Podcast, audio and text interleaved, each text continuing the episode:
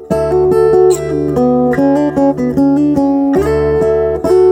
am Solus Veritas, and this is the Defending American Exceptionalism podcast. It appears many Americans have forgotten what makes America exceptional. This podcast is here to remind them. The greatest country on earth has been so successful that it may now be suffering from that very success. The lack of any real suffering in recent decades has made it all too easy for people to criticize and malign the greatest country ever to have been established by man, while sitting comfortably in their centrally heated homes, watching big screen TVs, interacting with their fellow men primarily through social media, and experiencing life events via virtual reality video games. This podcast is meant to serve as a reminder and tutorial on the unique and special form of government our founders created, and to explain the real history, purpose, and structure of America. It hopes to offer a counter to the falsities gaining popularity in the past 20 years that America is no better than any other country, no different, and no more honorable. Indeed, the very qualities of our country and her people that make it great are under attack in a way that threatens the very foundation on which it balances. Keyboard warriors, echo chambers, and virtue signaling with no substance are all the means by which individuals hide from any thoughtful discourse with their neighbors and make nearly impossible any honest intellectual discussion of the issues of the day. If you'd like to engage in those types of discussions, stay tuned.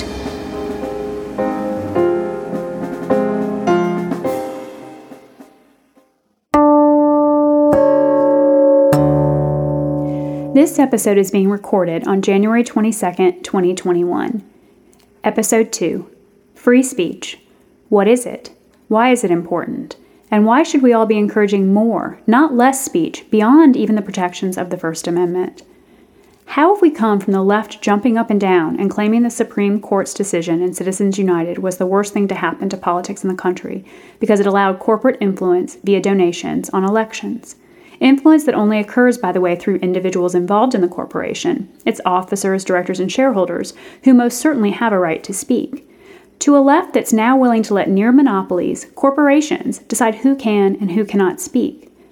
From calls from the mainstream media to actions taken by social media platforms, it appears the left is all for corporate control of speech today.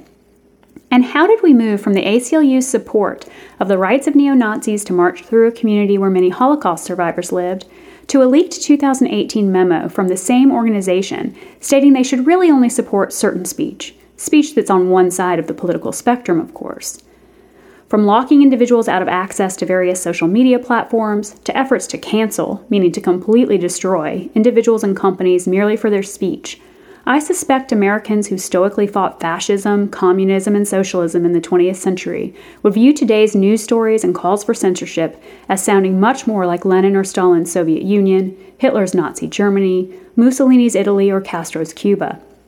Cancel culture is the left's all out war on anyone who dares to engage in speech not fully supportive of the left's agenda. It's the act of totally unaccountable groups and individuals applying pressure to others, often employers or financial supporters of the targeted person, to punish them in some way. And who are the victims of these extreme acts to bully and shut down speech? Let's take a look at a few examples to realize its absurdity and that despite the left's claims that cancel culture is a mere fiction of the right, it most certainly exists. Let's start with John Muir, you know, of Muir Woods in California, founder of the Sierra Club, protector of nature and the environment. Well, he's not living any longer, but he certainly was canceled by the very organization he founded due to remarks he made as a young immigrant in the 1800s that were viewed as insensitive to certain groups of people. He was canceled despite that his views changed as he aged, and despite that he was quite progressive for his time. But the organization didn't care and thought it time to limit any tribute to its founder. And let's talk about cartoons. Yes, children's cartoons, like Paw Patrol. Paw Patrol found itself in the crosshairs of cancel culture for being too friendly to police. And cries on social media to defund Paw Patrol and euthanize the police dog began trending. It's a cartoon, people. A cartoon. Shows like Cops, on the air since 1989, was canceled, along with newer reality police shows like Live PD. Lego stopped marketing police focused Lego sets. Gone with the Wind was pulled from streaming and distribution, at least for a time, so that they could add a new warning about its troubling content. A Boeing executive lost his job for writing an article in 1987 opposing women fighter pilots and terminations of endless employees have occurred after individuals dig up past posts on social media or photos of costumes worn at parties years and years ago, and this occurs more and more regularly.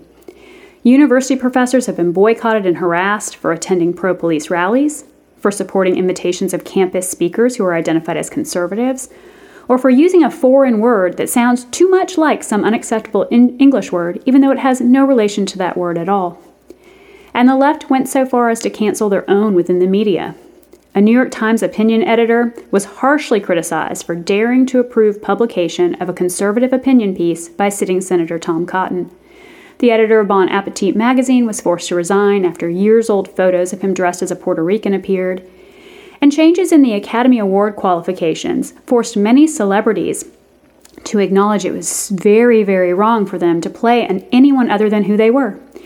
That it's improper for a white person to play another race, a man to play a woman, a healthy person to play someone with a disability, and even a straight or gay actor to play a transgender character. I guess the concept of acting, that it's by definition one person acting as another, has been lost on Hollywood and the entertainment elites. If I want just to watch people be themselves, I can sit quietly and freely on a park bench and just people watch. When you oust those who say things with which you disagree, you eliminate any chance of free and open discussion, and you create a monopoly of ideas only a tyrant would appreciate. But 2020 was not the start of cancel culture, as you can see from these examples but cancel culture has certainly risen in severity and continues to do so. It got so bad that a number of writers, professors, performers, and others penned an open letter to cancel culture published in Harper's Magazine in July 2020. This letter pointed out the dangerous precedent being established by the acceptance of this kind of chilling of free speech. As the letter explained, we uphold the value of robust and even caustic counter speech from all quarters but it is now all too common to hear calls for swift and severe retribution in response to perceived transgressions of speech and thought. What a novel concept. We should all uphold this value, but sadly many do not. And even those who signed this letter were attempted to be canceled, and the vitriol toward them great enough to result in at least some of them backpedaling and stating they would not have signed the letter if they'd known some of the others who would also be signing. That makes absolutely no sense, of course. You either agree with the letter's content or you don't. Who else signs on is irrelevant.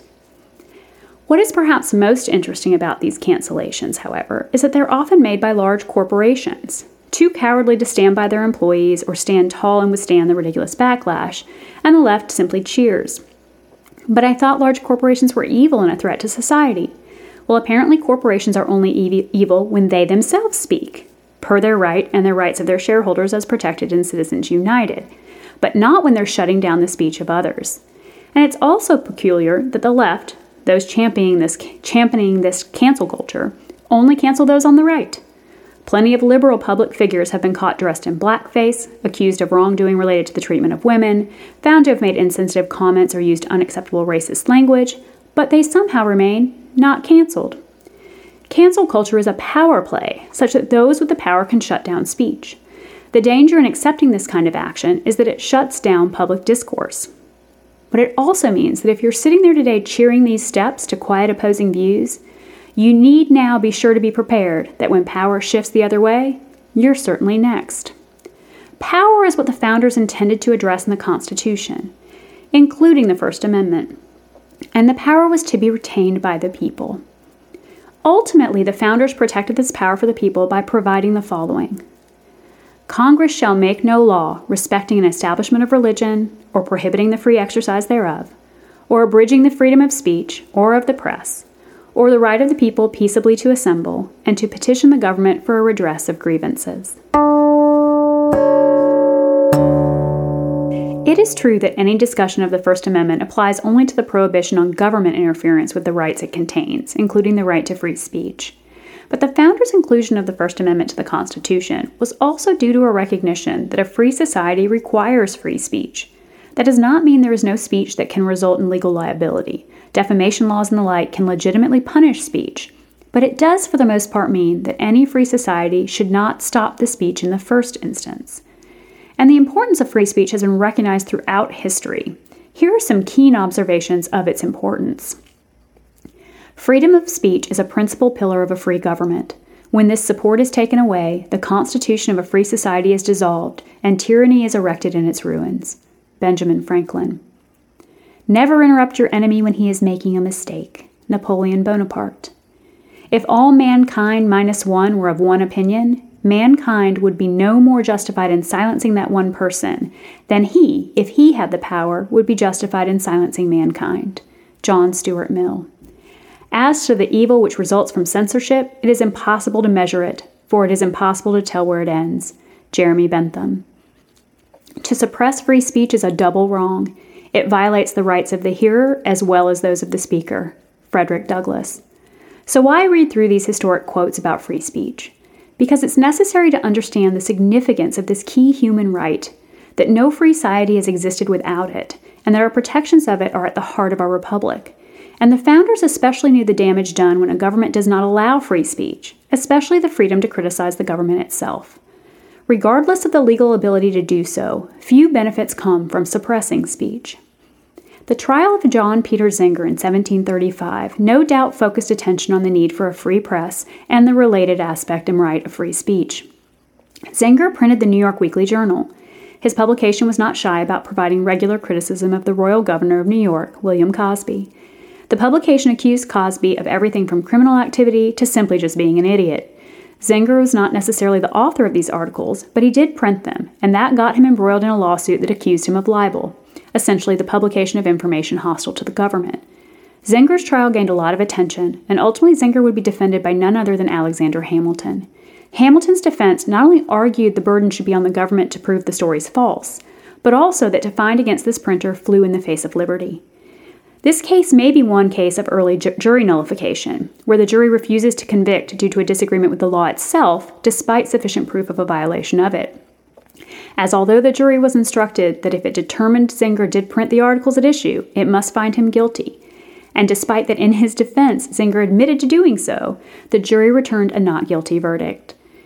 It is worth noting that these kinds of prosecutions continued against the press and citizens in Britain after the Revolution for speech and publications critical of the government.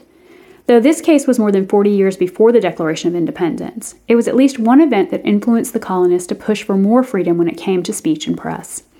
And though today's episode is focused on free speech primarily, a free media is so intertwined with issues of speech today that some discussion will delve into the media as well. The Zenger case also highlights what the common law of the day was prior to formation of the United States. It was quite common for the law to criminalize criticism of the laws itself, government policies, and government officials. This history helps put the protections incorporated in the Constitution into perspective. The speech and journalism most intended to be protected is that that is critical of the government, whether the person making those statements is a member of that government or an average citizen. And this may be a good point to note that the founders, Madison, Hamilton, Wilson, and others, actually didn't view the First Amendment as necessary at all, since they did not view the United States Constitution as drafted as granting any authority to the federal government in the first place to regulate speech, press, assembly, or religion. Unfortunately, this distortion of the Constitution the country has experienced since its founding has claimed authority for the federal government to regulate nearly everything. So here, I am very thankful that despite their claims it was not necessary, the First Amendment was in fact added. But free speech is a human right, not one we get from the Constitution. That's clear from the founders' original views that the First Amendment was not necessary, since if the federal government didn't have authority to regulate speech, people would continue to have that natural human right to speak. But though not believing it necessary, James Madison, a key drafter of the document and this amendment, is said to have explained it this way Our First Amendment freedoms give us the right to think what we like and say what we please. We must have these rights even if they are misused by a minority.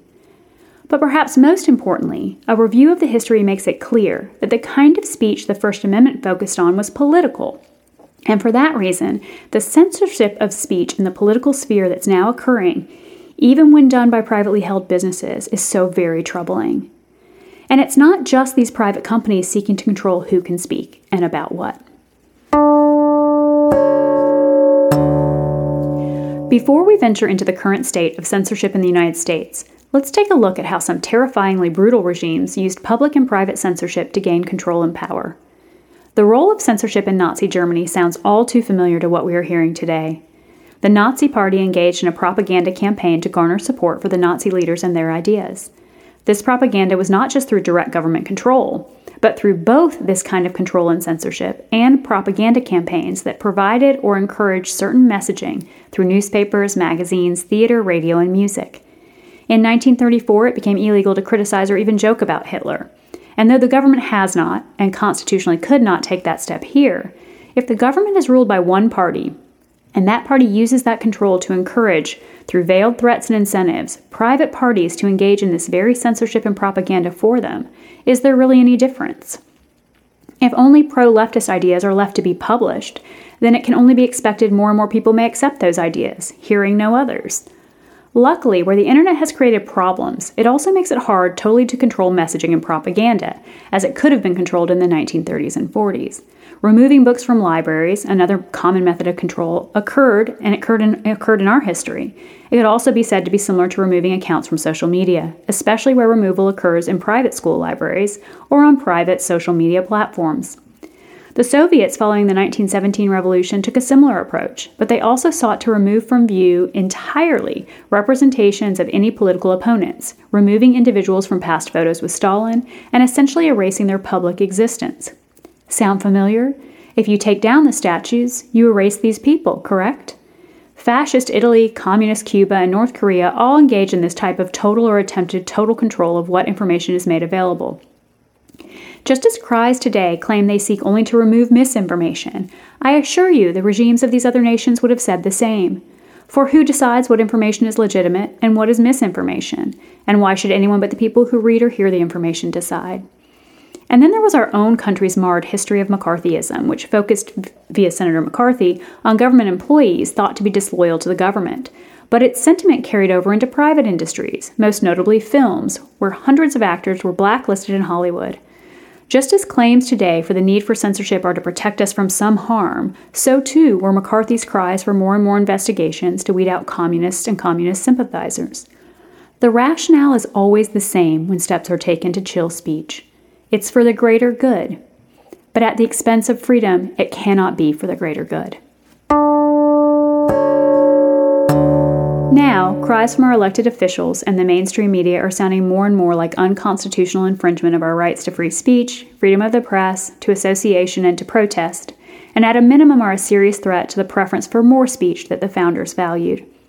And though I have a strong protective streak when it comes to private property, including private companies, it may be time we realize that the internet and its service providers are not much different than other necessary utilities like telephone lines. No one proposes censoring use of a telephone, Instead, the proper and most American way to treat the use of such utilities is to allow them to everyone, and only when someone's use is an actual crime is there a punishment. This used to be the position of the left not too long ago, but apparently they've conveniently overlooked it today.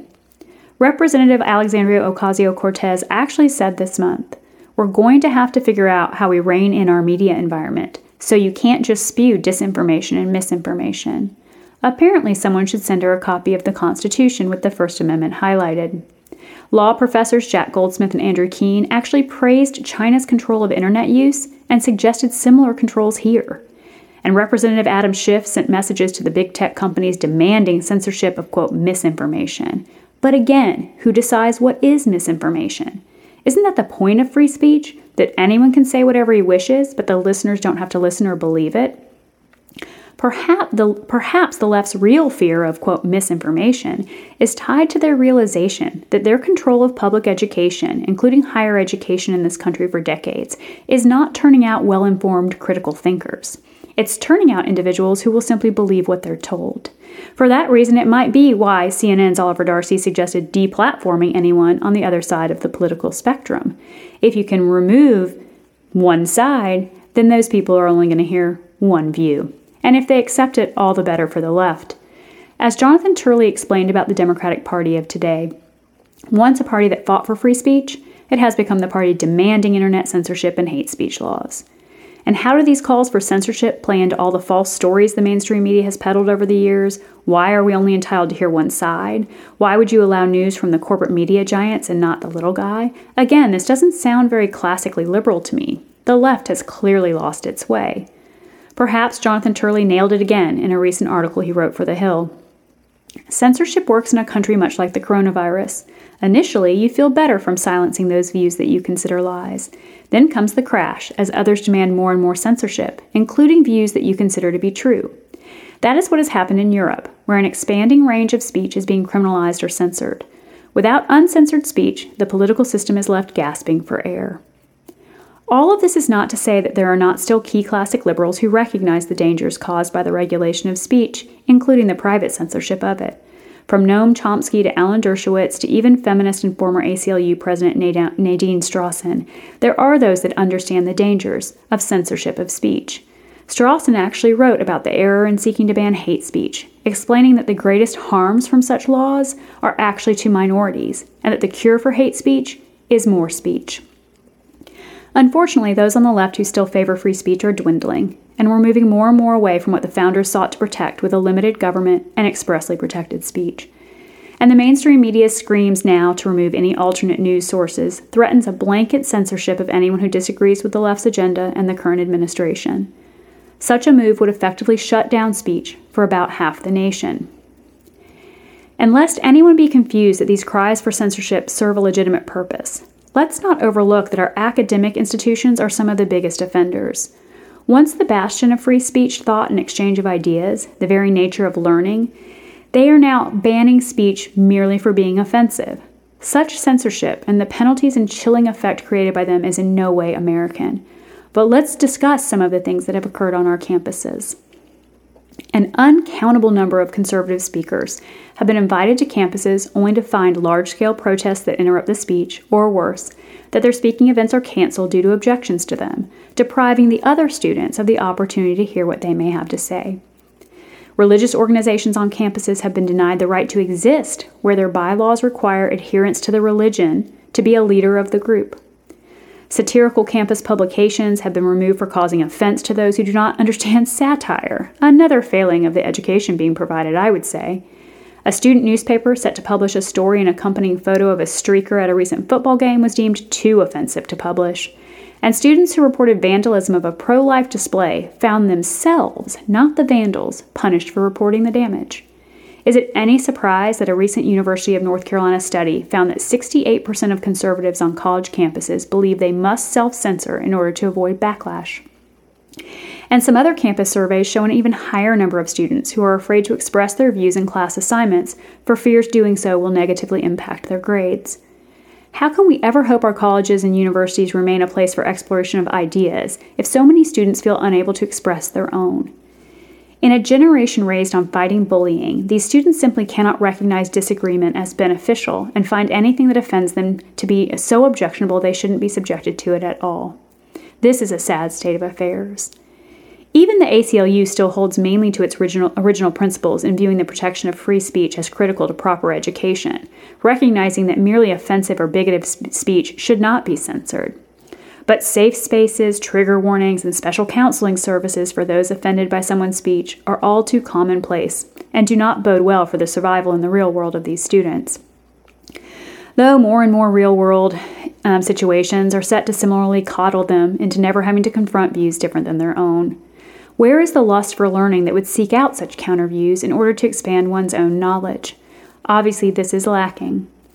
And all of this censorship results in identifiable horrible results, namely the chilling of speech, such that many become unwilling to share their thoughts, closing off public and civil discussion of issues. And the fact that censorship has been shown to encourage and increase extremism is also being swept under the rug. For if you can shut off any counterpoints to your existing beliefs and only feed yourself continued confirmation that you are correct, what other result would be expected other than individuals becoming more and more extreme in those beliefs? Unfortunately, Individuals are being encouraged through censorship attempts to retreat into the very echo chambers that cause societal division and to use in response to any request to consider other positions that those positions, without any critical thought given to them, must simply be misinformation because they do not agree with a person's existing beliefs. How close minded and ignorant from the side of the political spectrum that purports to be so very open minded is this new push for censorship? Too often, today's cries for censorship come from those claiming to value speech, and the basis for their support of censorship is to stop the spread of misinformation. But that's interesting coming from a mainstream media that is caught time and time again completely manufacturing stories to sell to the American people.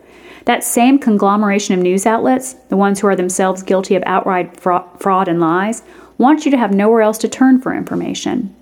It is the rightful distrust of traditional media that requires a free and open forum elsewhere, and as of now, that elsewhere is the internet and alternative news channels. It is also interesting to hear no cries to remove the mainstream media purveyors of misinformation. Here are just a few examples of our fine objective news media at work.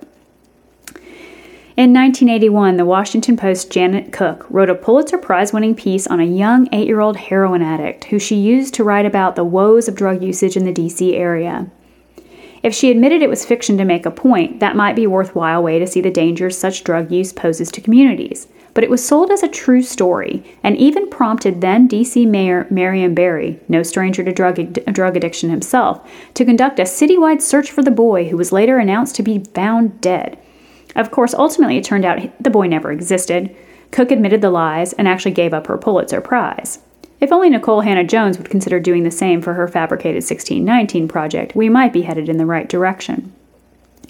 And in 1992, NBC rigged a GM truck with explosives to blow up on impact and then claimed the fuel tank had exploded after a low speed collision to claim the dangers of these vehicles. ABC and CBS did similar things on other occasions with other vehicles, Ratings were certainly more important than the truth or the losses caused to the auto manufacturers by these fraudulent stories. In 1998, New Republic reporter, and I use that term loosely, Stephen Glass, wrote about a 15 year old computer hacker employed by a large company to help with cybersecurity. Only problem was, this was fiction, and the company's website was a thrown together concoction by Glass himself. After investigation, the New Republic did confirm that nearly half of what Glass had written for them was false. And there are many more stories of fabricated public interest stories, of personal woes of people who never existed. But the lying gets even worse. The New York Times' Jason Blair was a serial offender, plagiarizing stories and making up facts about everything from the DC snipers to false quotes from service members he claimed to have interviewed. He may be rivaled by USA Today reporter Jack Kelley, who was also up for a Pulitzer when he came under scrutiny that uncovered hundreds of fabrications in his reporting over the years. And who could forget NBC's edits to the George Zimmerman call to 911 about the tragic shooting of Trayvon Martin, where the call was edited to make it sound like Zimmerman volunteered the young man's race, when in fact Zimmerman did not even mention Martin's race until asked by the 911 dispatcher? Or the Rolling Stone magazine story published about a college rape, accusing a fraternity at the University of Virginia of gang raping a young girl, but law enforcement investigations confirmed it was pure fiction, resulting in the magazines being named in a defamation lawsuit. And then there was TV anchor Brian Williams, an award winning newsman. His most egregious but by no means only lie was that he had been in a helicopter that was shot down in Iraq. Turns out he was not, but it sure sounded good. He wasn't a helicopter. He was in Iraq. It landed safely and was not ever under attack, of course. And then there's Dan Rather, the hard hitting journalist, who relied on forged documents to try to claim President George W. Bush had not served with honor in the Texas Air National Guard. Even after being proven to be forger- forgeries, Rather would not back down. Sure sounds like unbiased journalism to me.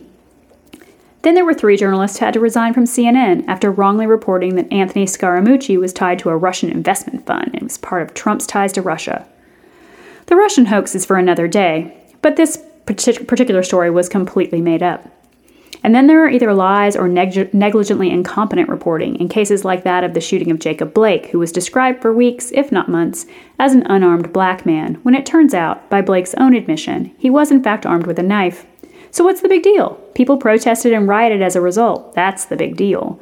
Linking political incitement to the shooting of Gabby Gif- Giffords in early stories, rather than acknowledging that the criminal act was an isolated one of a mentally disturbed individual, was another error of the media.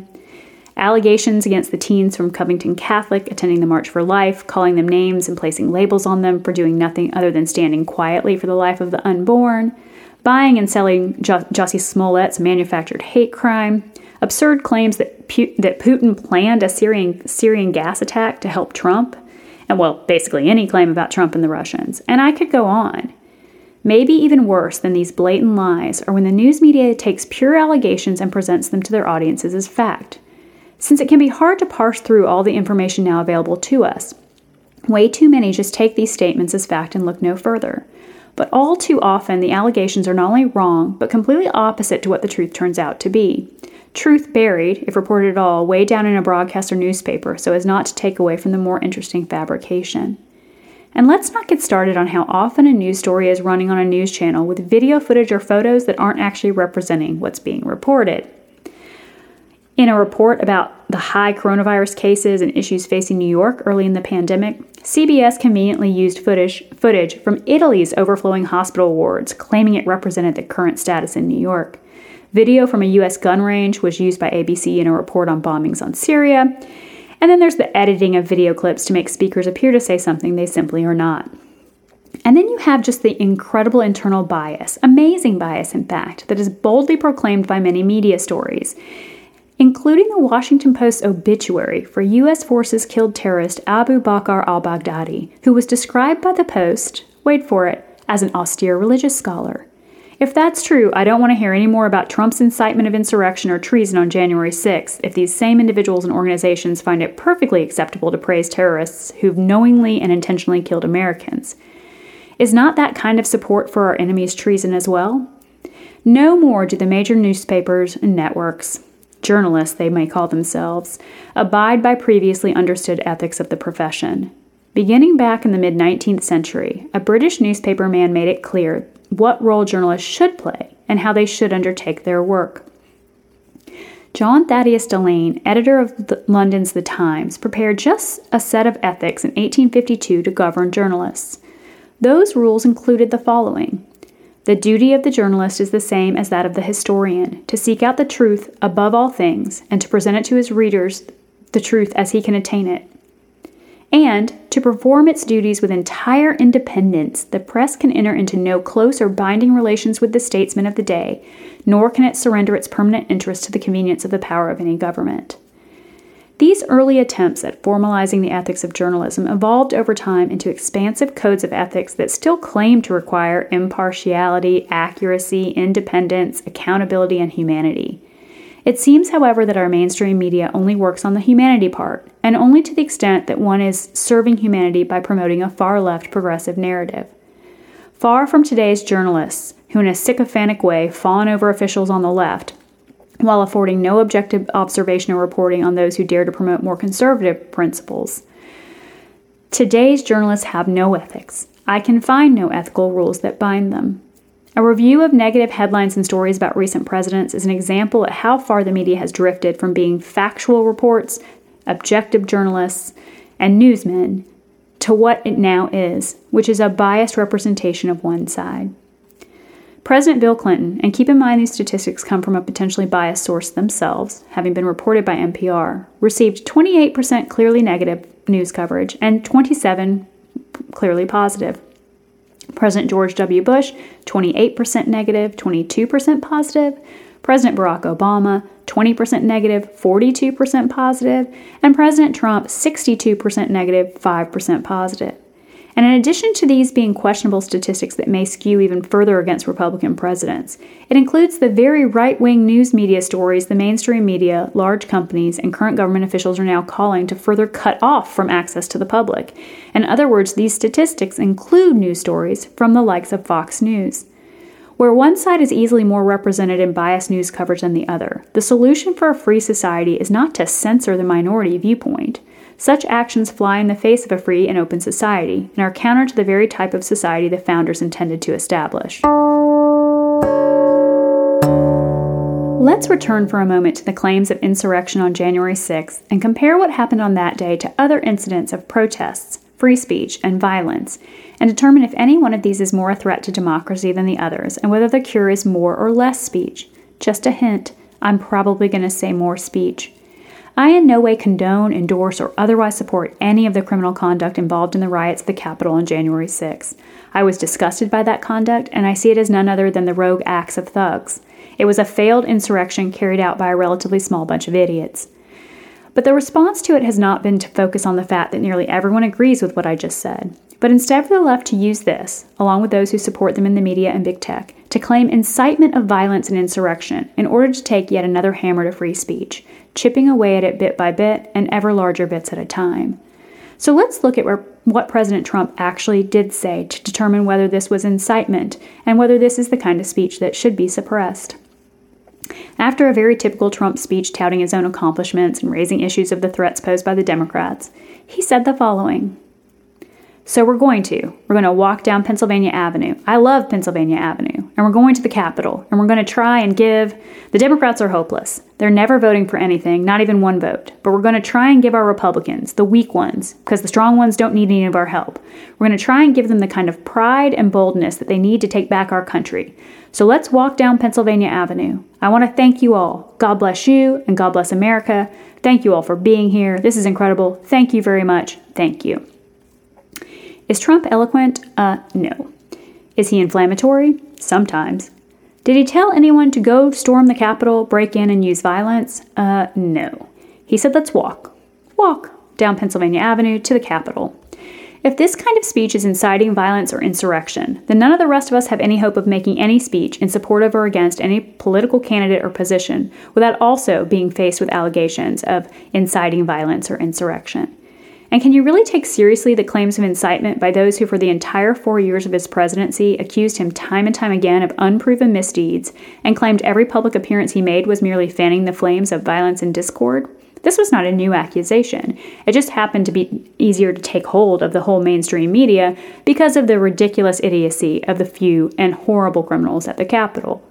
Compare this speech with the speech of many on the left in the days of the BLM riots, or about Trump and his supporters generally, and tell me honestly which speech, which type of speech, is an incitement to riot or violence. The simple fact that the January 6th incident occurred at the U.S. Capitol, making it hard to watch for patriotic Americans, and carrying with it a symbolism that is felt by the entire nation, does not change the nature of the speech involved. Senator Cory Booker encouraged people to, quote, get up in the face of some congresspeople. Representative Maxine Waters gave a speech that included this gem. If you see anybody from that cabinet in a restaurant, in a department store, at a gasoline station, you get out and you create a crowd and you push back on them and you tell them they're not welcome anymore anywhere. Attacks on Trump supporters leaving the White House after various events is well documented. Representative Ayanna Pressley pushed for, quote, unrest in the streets against the administration. Now Vice President Kamala Harris tweeted seeking donations to bail out rioters in Minnesota. Biden, during his presidential campaign, said on more than one occasion that he wanted to and would threaten to fight Trump like some schoolyard bully. Think that this move for censorship, censorship is objective? Think again. None of these individuals have been censored or even taken to task in any way for their comments in support of and encouraging violence. Representative Alexandria Ocasio Cortez skipped Biden's inauguration, in fact, because she says she does not feel safe around Republicans. Aside from being a moronic statement, it gives a further look into how far these members of the left may be willing to go to try to characterize anyone on the other side of politics as a threat, and thereby worthy of and rightfully censored. If she can claim she feels physically threatened, why does that not also mean that every statement by a Republican is itself inciting violence? Unfortunately, the rise in censorship is not occurring only in the United States. Great Britain now urges citizens to contact law enforcement about offensive speech due to criminalizing speech that amounts to insults or that cause wounded or hurt feelings. Places like Hungary and Turkey now sound more like the Chinese, and this doesn't even touch the real restraints on speech in places like China, Russia, and Iran. The saving point for us is that the United States courts have worked to protect speech against as much encroachment as other nations are now seeing, but the trend is still a frightening one. The rise in censorship should not be a huge surprise, as it was certainly foreshadowed in the Universal Declaration of Human Rights Treaty in 1948, where the Soviet view of free speech appeared to carry the day over more freedom common, the more freedom common in the West. That the Soviet view on this issue would continue well past the existence of even that country is both sad and shocking but, but perhaps not any more shocking than the West's capitulation to them on this issue in the first place. Of course, a treaty doesn't change our constitutional protections of free speech, but it can serve to be yet another piece in the puzzle that appears to unravel the importance of speech to freedom itself. This rise in censorship we see today goes hand in hand with both the slow burn of the Soviet view of speech, where incitement of hate or discrimination was not permitted, a precursor to our hate speech laws perhaps, and the more recent rise in technology and the various platforms that allow nearly everyone to post his or own, her own thoughts or ideas. Now that everyone seemingly has a platform upon which to speak, some are all too willing to deny that right to those with whom they disagree. Thank you for joining me today. Lest anyone be confused, calls for peace and unity now coming from Washington, D.C., as much as I would like them to be genuine, are no more than cloaked demands that we all agree with those in charge. But peace and unity do not come from shutting down debate and silencing counter viewpoints. Doing so is a sure way to ensure no peace and no unity anytime in the near future. Next week, we'll discuss how identity politics is causing divisions in the country that are leading to the very censorship we discussed today, while minimizing any chance we have to return to a unified society in which all opinions are valued and heard. The new push for identity by membership in certain groups threatens individuality and pushes us more toward a new era of segregation. So, as we will end each episode, let's consider again that most astute observer of the new American nation at the time of its founding, Alexis de Tocqueville. De Tocqueville explained the dangers of the monolithic mainstream media we now endure. When a large number of organs of the press come to advance along the same track, their influence becomes almost irresistible in the long term, and public opinion, struck always from the same side, ends by yielding under their blows. Let us not yield under the blows of a one sided media. Instead, continue to fight for more speech from more sources, such that public, public discourse can again be valuable and vigorous. Until next time, stay free, stay safe, search for truth, and God bless America. If you've enjoyed this podcast, please consider leaving a five star review on Apple Podcast or wherever you listen to your podcasts. And don't forget to share the podcast with others who may enjoy or need to hear it. The Defending American Exceptionalism podcast is written and produced by Solus Veritas. Original music by Canticum Auctor. Copyright 2021.